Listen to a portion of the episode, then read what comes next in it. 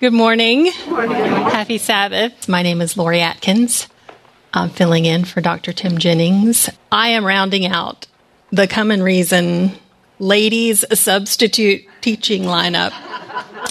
So thank you, Linda and Eve, for filling in the past two weeks and for demonstrating that this class can be a discussion group. There can be lots of participation. So I'm happy to see so many faces today on a, on a holiday weekend. So be prepared. I'll be facilitating a discussion. I will not be lecturing. Let's start class with prayer today. Father God, it has been a week, and we are so grateful uh, for this day, this sign that you have woven right into time to show us the kind of God you are and how much you value our freedom. Um, we want to invite you here today. We want you here. We've come expecting you. Uh, so dwell among us. Uh, open our hearts and minds. Teach us to really know you. Teach us how to love like you do. Um, and we will give you the praise. That's our prayer. In Jesus' name, amen. Hey, today we're studying lesson 12 in our quarterly Ephesians. The title of the lesson is The Call to Stand. The memory text is from Ephesians 6 10 and 11. Finally, be strong in the Lord and in the strength of his might. Put on the whole armor of God that you may be able to stand against the schemes of the devil. What is armor? A protection. Protection. Means a protection. I mean, real armor is means a protection. Right. During war. So why do we need it? Because we're in a war. Satan's out to get us. Has anybody here served in the military? Okay, we've got some veterans. Anybody actually been deployed in combat? If you're in combat, I'm guessing that your view and perspective of armor is even different or more more precise. The dictionary definition says armor is a noun that means any covering worn as a defense against weapons and lists these related or synonym words a shield, defense, guard, protection, security. Now, why in the world would Paul think we need a defense against weapons or a shield or protection in the spiritual realm. Tina has already broached the subject. Is there something else going on? Something behind the scenes that maybe we need to be aware of? Dangers, threats. There's definitely a war to occupy our minds that's what Satan wants to do. Right. So the only way to protect that part is by having a knowledge of God and scriptures and what we are in store for. It's true. So think about Bible texts. Are there any supporting scriptures that would help us determine why Paul believes we need to gird ourselves, not just with a single piece or a couple of them, the whole armor of God? Yes. Well, the Bible talks about the fiery darts of the devil and I think he works in so many ways. You know, Absolutely. Through circumstances, through people, through um, what might even look like a coincidence where he's lined things up right. to make our lives as miserable as possible. And don't you think he tailors that combination to each individual with what will work the best for them? Yeah. yeah. So I'm going to go through a couple of texts or scriptures that I think illustrate the fact that Tina is correct. There's something going on behind the scenes where we are targeted, we're under attack, and there is a battle going on. So think about the first chapter of Job. Remember what it says there, where there, there was a council in heaven, the sons of God were called together. And Satan presents himself before that heavenly, heavenly council, which revealed that the sin problem is far larger than this universe. It's far larger than the earth, than humanity alone. I guess it is universal. It is not focused just on this planet. Um, There's a text in Colossians that says, For God was pleased to have all his fullness dwell in him, and through him to reconcile to himself all things, whether things on earth or things in heaven, by making peace through his blood shed on the cross. So, I mean, heaven is where God dwells. Why would things in heaven need to be reconciled to him? Where the war started. It is where the war started. Because God still has to show the angels that He is a God of love, that He did send Jesus to rescue us, Right. that Satan was the one that started it all, and He has to close it off, has to finish it off, so there is peace. And there were questions. Even if even the angels I I believe that did not join up with Satan and be cast out of heaven. They still had questions. They had doubts because Lucifer was a trusted friend. He made allegations. Like I said, that even if they didn't buy into, they still wondered Sure. if he was right, if that if what he was saying was true. And from what Mrs. White tells us, it wasn't until the cross that all of those questions were answered and that the rest of the known universe, other than us, were so settled into the truth that they could not be moved. And Satan was no longer allowed back in heaven. That's correct. He wasn't allowed anywhere but here, not because somebody is forcefully keeping him out, but because we are the only silly place that still gives credence to anything he says or willing to listen. Um, okay, more stories. What about? Do you remember the story about Elisha's servant? This is in or from where? Second Kings. So Elisha's servant s- stumbles out of his tent one morning, still bleary eyed, which already makes me identify with him. Uh, he sees an alarming sight. There's a well equipped, hostile army, troops, horses, chariots everywhere. So he runs to Elisha and he stammers out, Oh, sir, what will we do now? Elisha responds, Don't be afraid, for there are more on our side than on theirs. This response fails to register in the face of the servant. Elisha pulls him close and prays for him. O Lord, open his eyes and let him see. The prophet's prayer is answered immediately. The servant steps to the ramparts again, but this time the veil between the seen and the unseen lifts, and he now sees not one army, but two. The Lord opened the young man's eyes, and when he looked up, he saw that the hillside around Elisha was filled with horses and chariots of fire. You think we need to pray that the Lord will open our eyes sometimes, that the veil between the seen and the unseen might be lifted? Listen to what Mrs. White says on this subject. That time will soon come that we shall have to keep hold of the strong arm of Jehovah, for all these great signs and mighty wonders of the devil are designed to deceive God's people and overthrow them.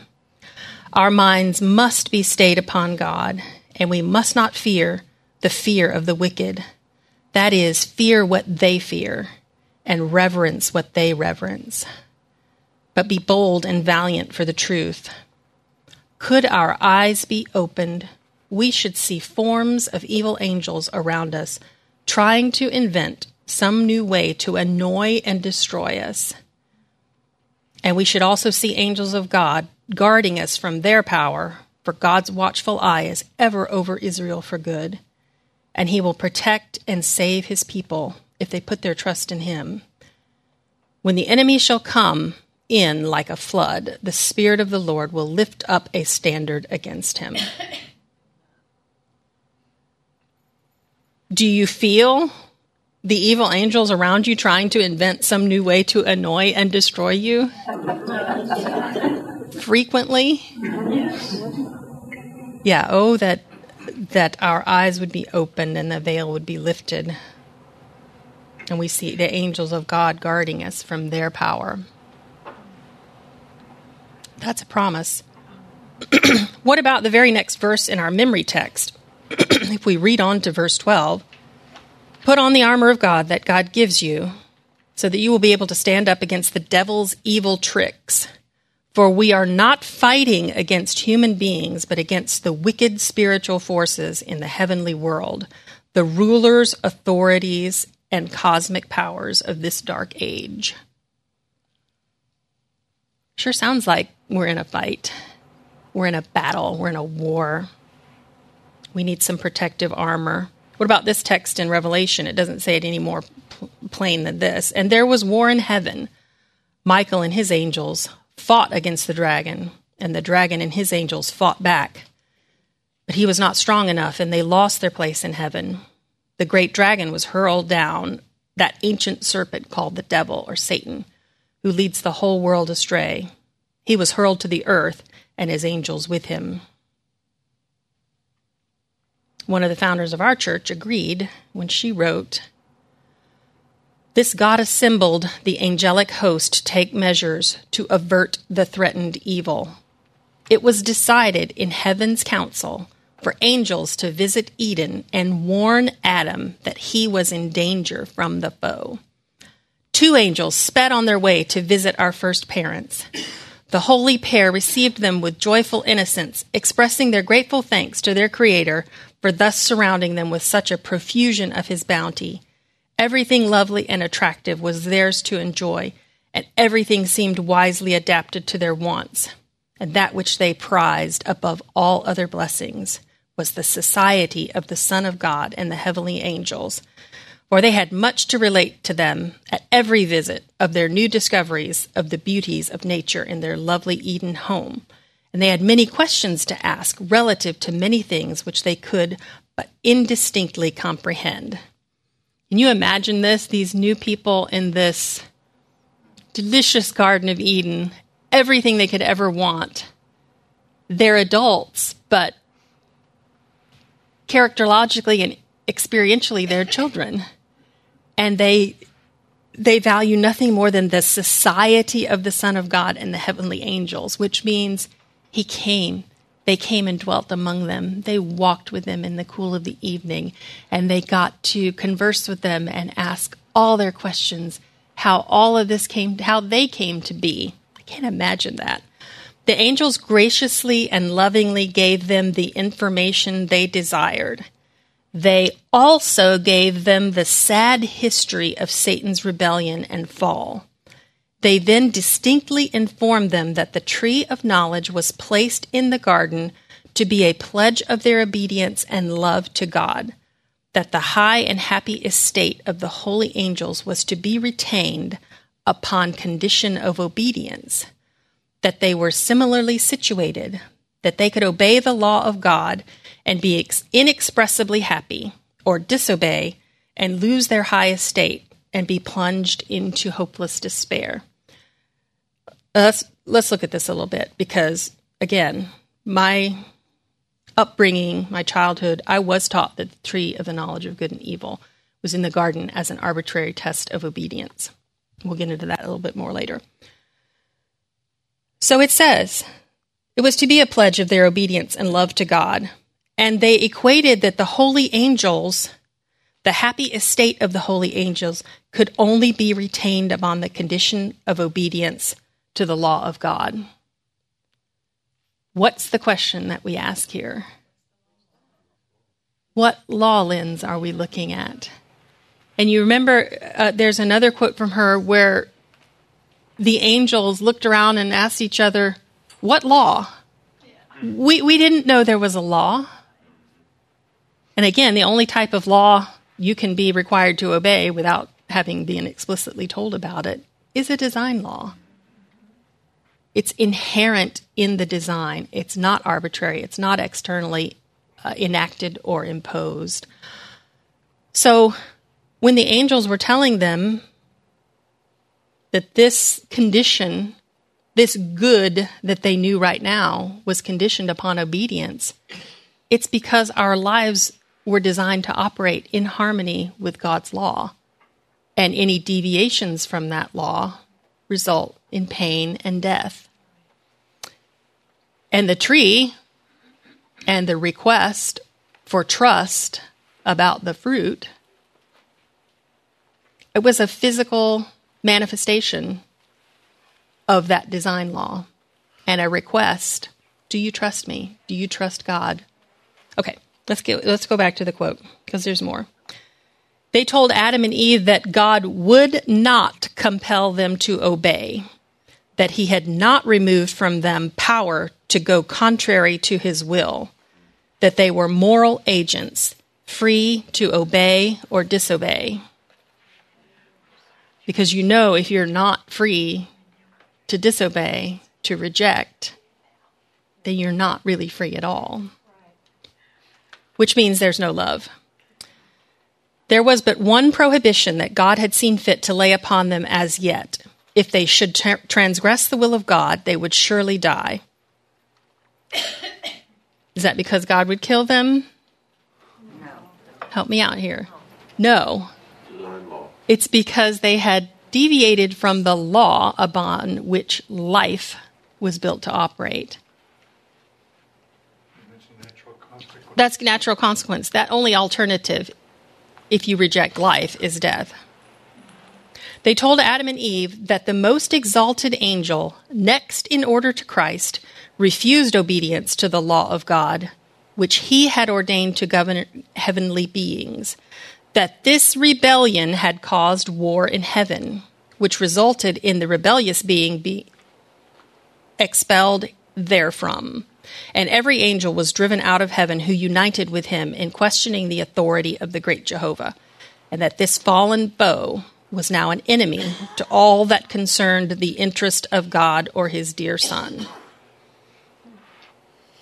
That's again not just humans. He was an enemy universally to anyone concerned with the interest of God. Okay, I'm going to veer off on a small tangent. It won't be the last one, just FYI. Okay, so if Adam and Eve were not to know evil, then why in the world did God and the angels educate them about the rebellion, the war in heaven, and evil? How do you know they didn't educate them? No. Why did they? Oh, if they want, if he did not want his children to know evil, he only wanted them to know good. Then he was forewarning them what was going to happen. If they had no knowledge of that possibility, they would have. Who knows what they would have done? But I'm saying, right, to forewarn them that that was the possibility. And in the Bible, what does the term knowing mean? Depends on which verse. Right. It's not just cognitive awareness. It's not just comprehension or factual understanding. Biblical knowing is when something becomes part of your experience. It's knowing intimately through experience, not through mere information. It's not knowing about something or someone, but actually knowing them. Think about these differences is there a difference between knowing about swimming, the mechanics, the strokes, buoyancy rates, water temperatures, versus knowing how to swim? Is there a difference between knowing the fact that chocolate and vanilla are different ice cream flavors and knowing the deliciousness of what they actually taste like? There's a difference between knowing about a famous celebrity or politician and knowing them personally as friends. There's a difference between knowing about God and knowing God intimately and experientially. The tree of the knowledge of good and evil wasn't a place of theoretical knowledge, cognitive knowledge, or academic knowledge. God and the angels had already informed Adam and Eve about Satan, about evil, and about death being the result of sin. The two had already been instructed. They had all the information and facts that they needed. But having mere facts is not what the tree was about. It was about experience, knowing by experience either good or evil. Choose to trust, believe God, and know good. Or choose to believe lies, distrust God, and know evil. God told them, It is at this tree you will have knowledge, so choose well. Choose to trust me and not to partake of the fruit, and you will know good. You will know love, trust, loyalty, devotion, maturity, integrity, joy, peace, and godliness. All of this will solidify in your character. So please, my precious children, choose to know good. But if you choose to believe lies, distrust me, and partake of the fruit, you will know evil. You will know fear, selfishness, insecurity, guilt, shame, distrust, pain, suffering, and death. Please, my precious children, don't choose to know evil. God already knew evil, not in his character, but in his heart. His heavenly home had been fractured. He had experienced evil. He knew it. He was already suffering the heartache of betrayal, disaffection, rebellion, being lied about, and the loss of many of his beloved angels. God did not want humankind to know this kind of pain and suffering or heartache. He wanted humankind to know only good, but this required them to choose to trust God, to choose the good in order for them to know it. So God warned them and placed this tree there for their development as free, sentient beings, and his goal for them to choose to know good and solidify themselves in loyalty and love to him and develop their own mature, godlike character, and then have beings in their image. Unfortunately, they chose to know evil, and humanity was plunged into pain, suffering, and death. And Jesus stepped in to take on this terrible terminal condition and overcome it and restore the human species back to God's perfection eradicating the death causing principles, and writing God's law of love, the life causing protocols, back into humanity, thus becoming our Savior. Could the tree then be considered a character development tool? I definitely think it could be. And hold that thought. what was the purpose of placing this tree in the garden? It was for their development and maturity of character. I have another historic quote God might have created man without the power to transgress his law. Which law? He might have withheld the hand of Adam from touching the forbidden fruit, but in that case, man would have been not a free moral agent, but a mere automaton, which is a robot, a, a non thinking machine. Without freedom of choice, his obedience would not have been voluntary, but forced. There could have been no development of character. It would have been unworthy of man as an intelligent being and would have sustained Satan's charge of God's arbitrary rule. Is this what you were taught about the tree? The reason for the tree in the garden, what its purpose was? My church, my own church school, taught me that it was an arbitrary test of obedience, that it was taunting, a gotcha opportunity. Yet the very founder of that church says that not having the tree there or intervening to stop them from touching the forbidden fruit is what would have been arbitrary. That not giving them the choice to either trust God and perfect their characters or believe the lie and corrupt their characters would have been unworthy of God's highest, most intelligent creation and would have provided evidence to the onlooking universe that Satan's allegations against God were true. It's nice to see a validation of God's love and how much He wants us to be with Him, Right. trust Him. Wants us to be with him and wants to be with us. And that, I mean, when when I was writing this, I thought about what what I've learned in this class, particularly with the integrative evidence-based approach, where where I'm comparing science and nature, scripture, my experiences, what I've been taught, what I've learned, and when I have things and concepts that come up against or contradict what I've known in my experience, what scripture tells me, what I see in nature, I don't see in any of those three a God who would set up an opportunity for me to mess up, to catch me. I don't see that anywhere. So when when those beliefs come up or when those contradictions come up and everything that I know or that I've been taught contradicts what I see in those uh, threads of evidence, I have to question my beliefs because they're not matching up. Something's telling me something's wrong. This does not match the character of the God I see in Scripture, I see in nature, and I see in my experience with Him.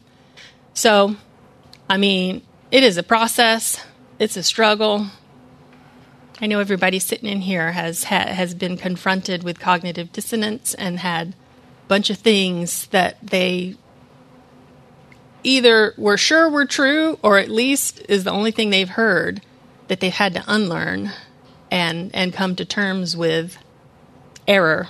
Um, which praise god that that we see an alternate view and that our brains are fearfully and wonderfully made enough to unlearn and relearn. And uh, neuroplasticity allows different pathways to be forged and deepened. Thank goodness. Yes. I also like to think that, you know, rather than casting, uh, uh, not that you're doing that, but casting a negativity on my upbringing. Sure. Because I think my parents and my, you know, church was doing what they understood what they understood, but we can praise God that He's continually pulling back the the veil the veil and giving us light that we can that makes sense. Yes, thank you for, for bringing that up. That is not my intent. I don't want to cast any dispersions. I had well meaning, well intentioned, loving Christian folks uh, bringing me up and in my education. Um, as Mrs. White says, there's, there's constantly new light on old truths. So the truths have never changed, but the light and how we view them is constantly changing, and I think it will through eternity where we will constantly be saying, "Oh, I was wrong about that. Got to unlearn that." Eve.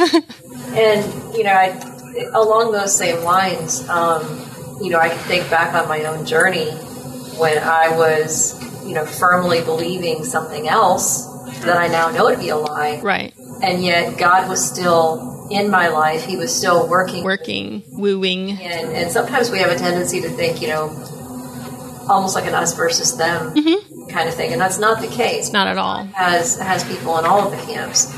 Um, it's just, it, do you love the truth? Do you are you open to continuing to grow?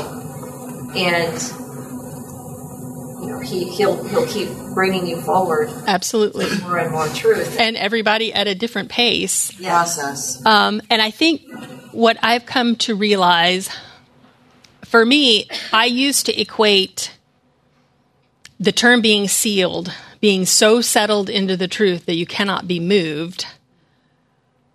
I took that to be true for every single belief, every single doctrine that I bet, because again, I was brought up. If you have the truth, then there's no reason to look anywhere else or for anything else.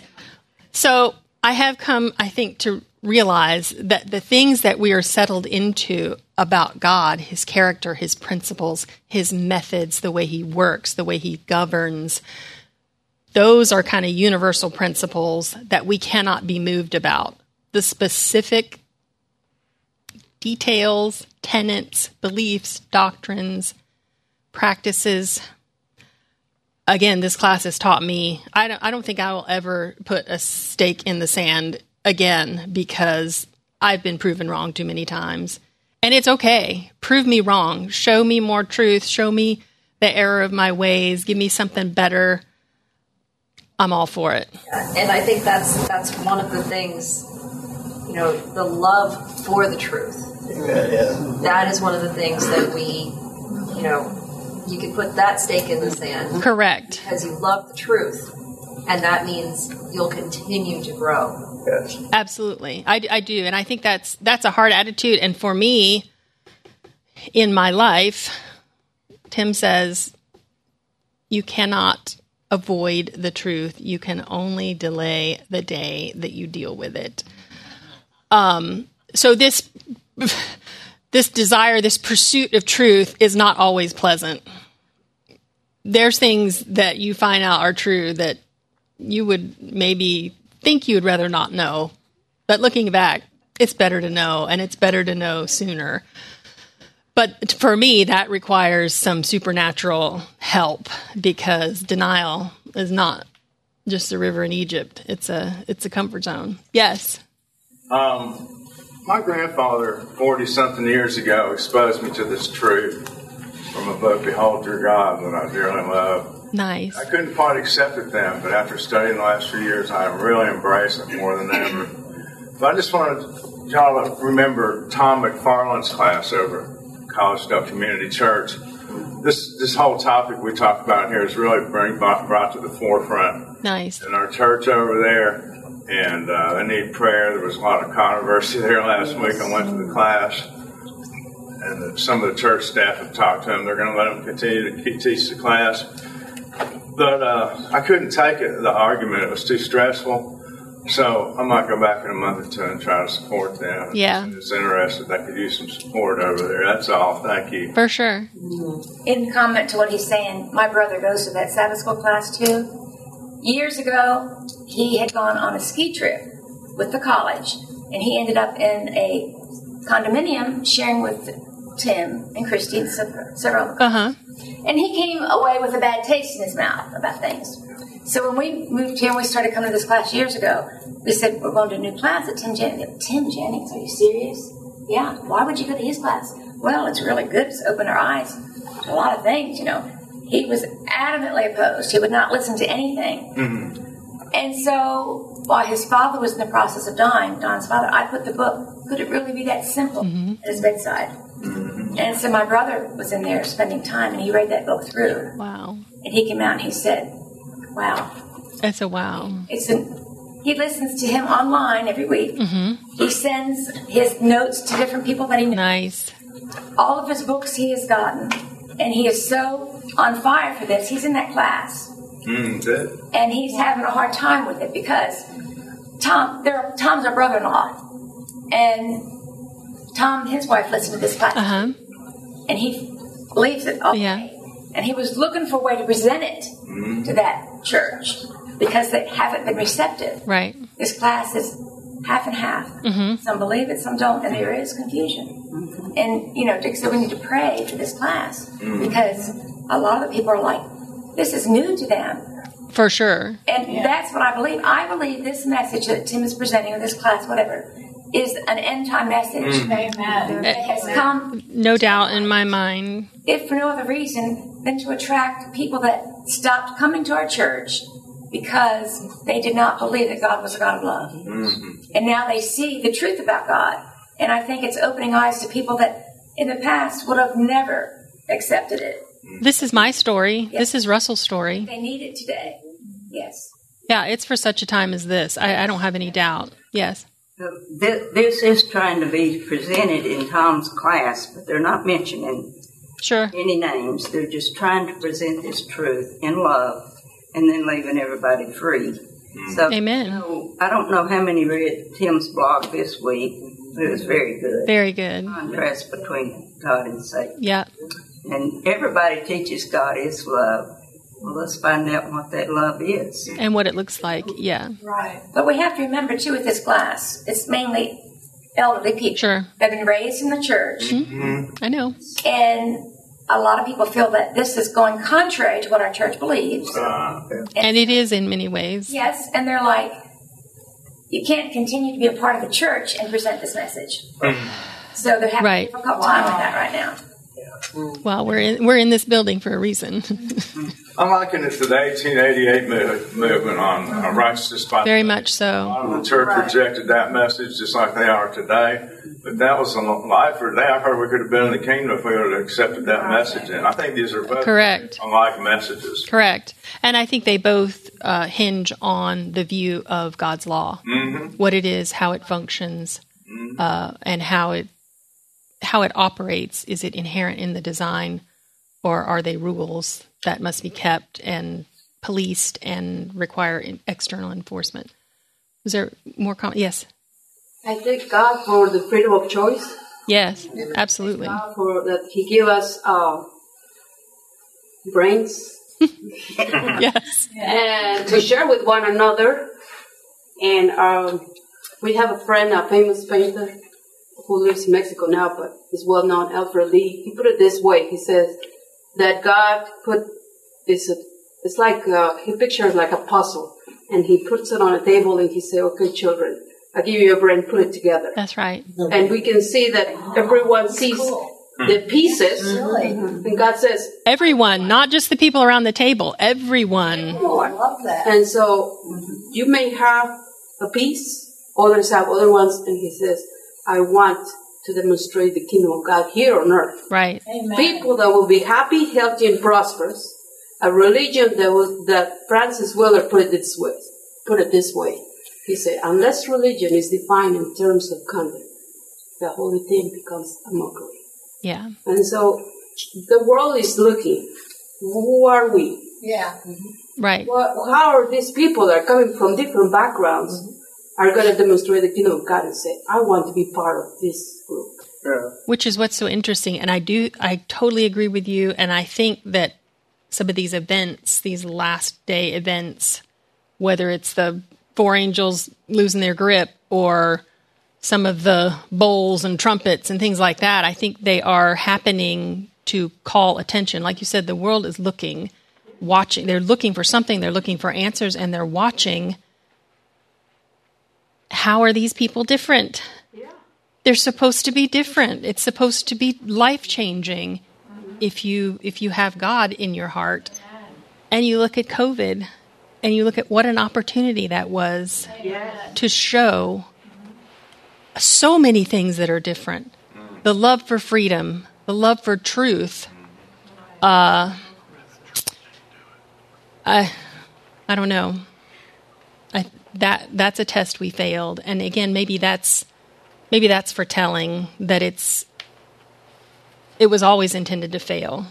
The organizations, the institutions, the denominations were never going to be what stood up and showed the character of God. It's going to be people. Mm. It's going to be individuals who are united in heart, mind, and character. That is the church. Do you understand the organized church may fall in the very end? But the message won't. May Yeah. well, I've, I've heard it. it's it seems more sure to me than might.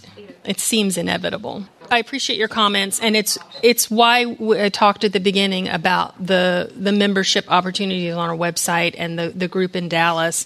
What you're describing just up the hill at Collegedale Community Church is happening all over the United States and all over the globe, where we have individuals, very small groups, who watch these classes, have the quarterly, take the notes that are published every week, and they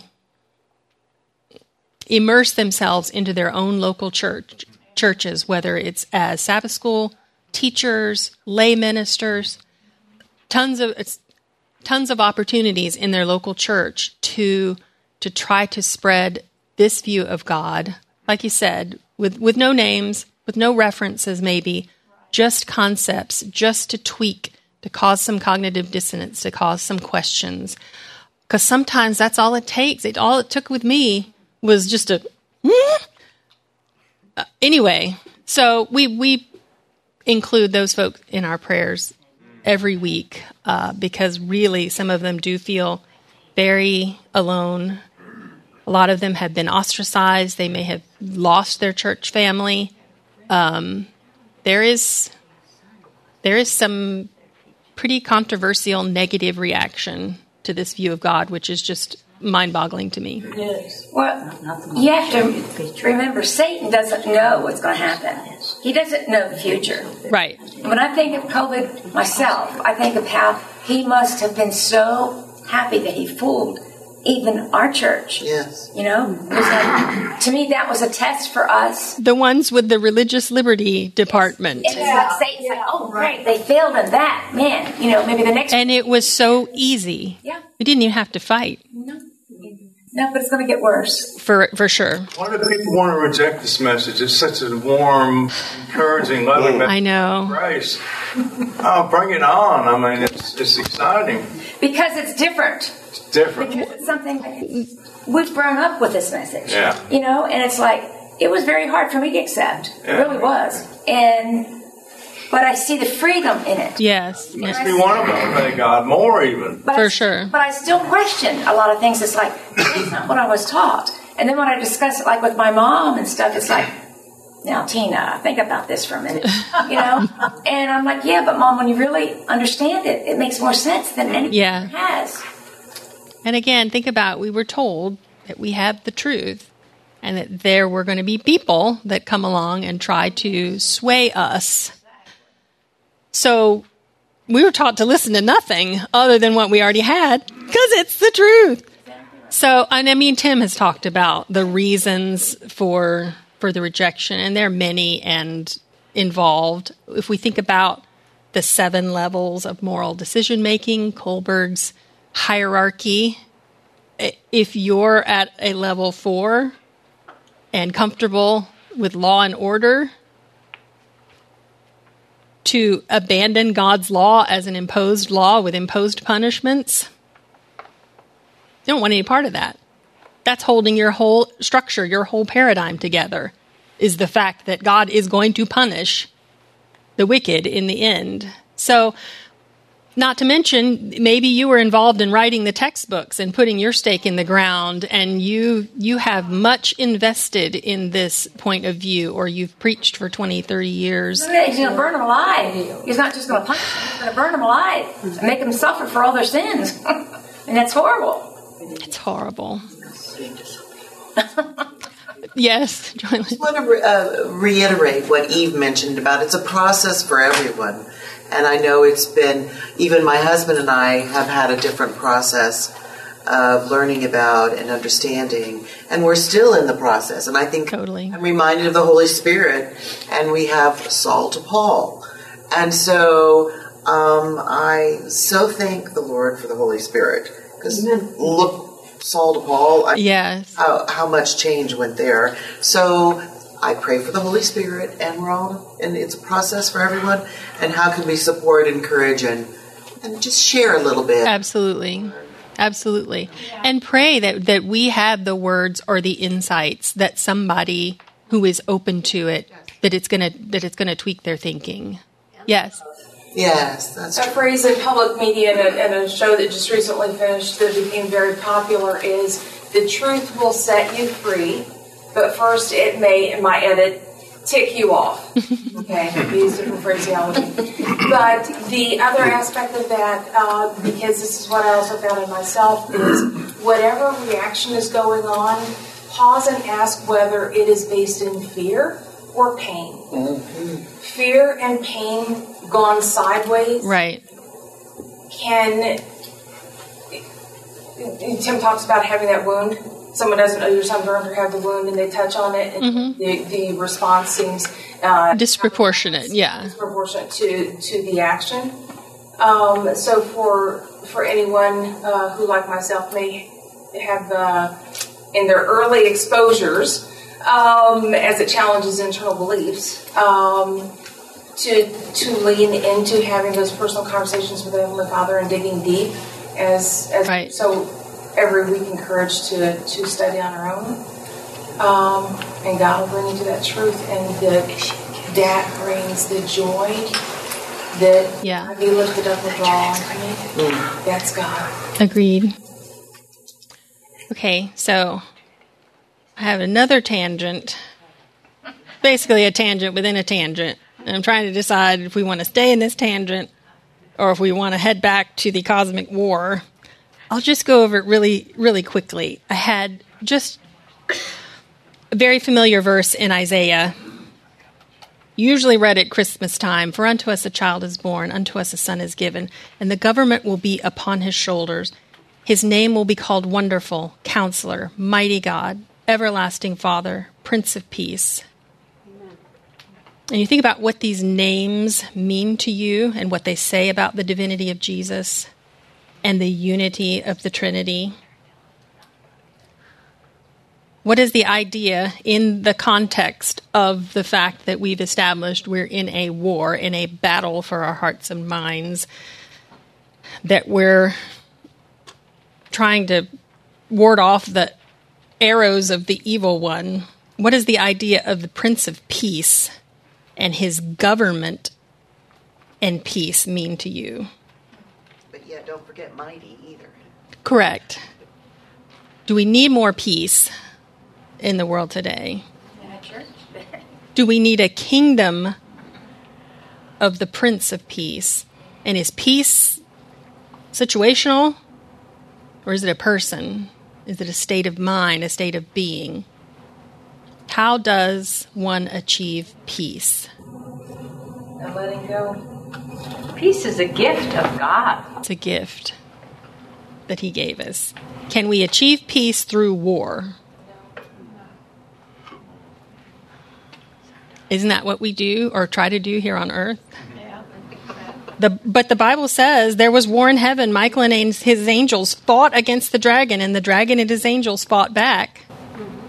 You got to understand what that war is. And how it's fought. Right. How it. When Satan has tempted me in something and I passed it, I feel at peace. Yes. So I think there is peace in some types of war like that. When you mm-hmm. Agreed. become something and she you feel at peace. Yes. And I think of also what the terminology for human, when we think of war, and think of what Lucifer was doing in heaven, now Satan, mm-hmm. it was, I believe, verbal, insinuating, asking questions. Yes. However, uh, I think war of words, war of thought. Ideas, concepts. Yes. Um, and so I think so often we put on our human Yes. definition of war. With military language, weapons and armor and things like that. So, again, I think this comes back to what law lens are we understanding this through? If we understand law and government and war to be like human governments, where law is imposed, injustice must be in, must be punished, war is won through conquest, through battles, through force and might, power over, even through killing one's enemies and forcing submission.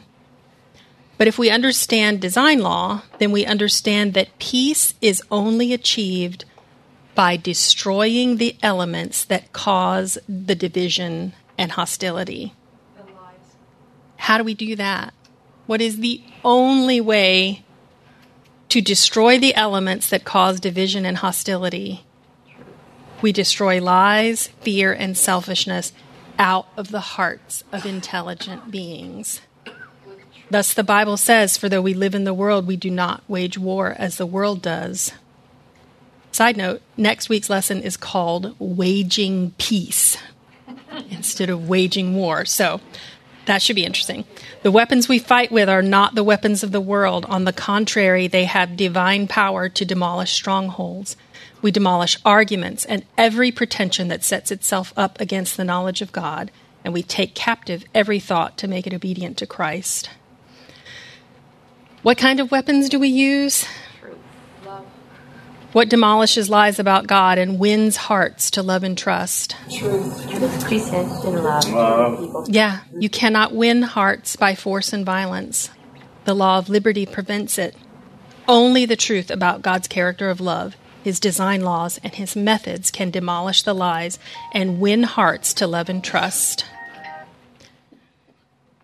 Let's see what we can do in the last four minutes.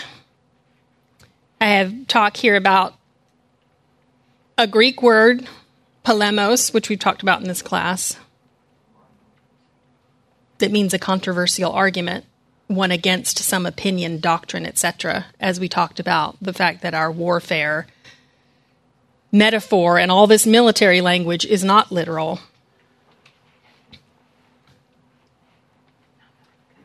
And I have a note in here that corresponds with Tim's blog this week that's contrasting, I don't know, maybe 20 or more just the methods, operations, attributes, tactics of how God functions with a direct opposing view of how Satan functions, and it's really enlightening.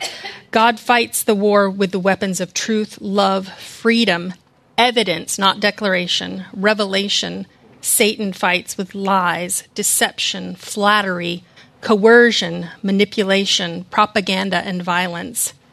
Remember, we can never achieve peace using Satan's methods. Never. Okay, we're back. I told you I wouldn't get lost on our tangents, but we're also almost out of time. So, you know what I'm going to do? I have.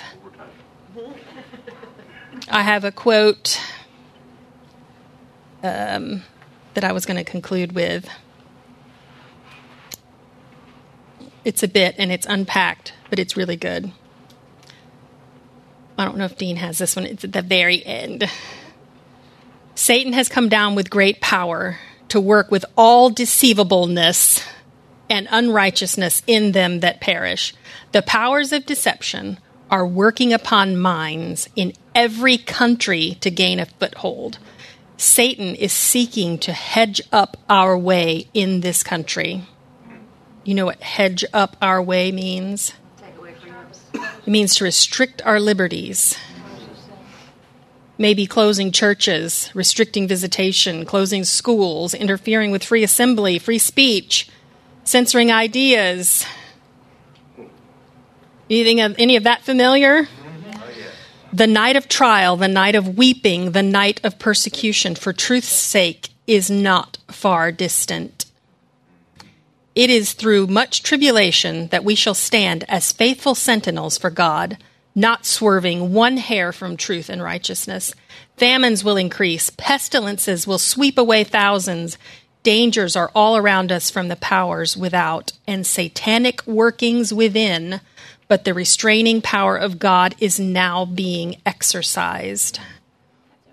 The restraining of power of God was being exercised in 1897 and it is still being exercised. 1897 is the date of this of this writing.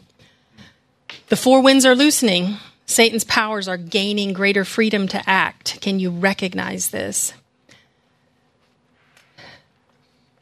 The church militant is not the church triumphant we are enjoined, finally, my brethren, be strong in the Lord and in the power of his might. Put on the whole armor of God. She goes on with our memory verse. The night of trial is nearly spent. Satan is bringing in his masterly power because he knows that his time is short. Are you encouraged by that? That this is nearing its conclusion? The chastisement of God is upon the world to call all who know the truth to hide in the cleft of the rock and view the glory of God. What is the chastisement of God?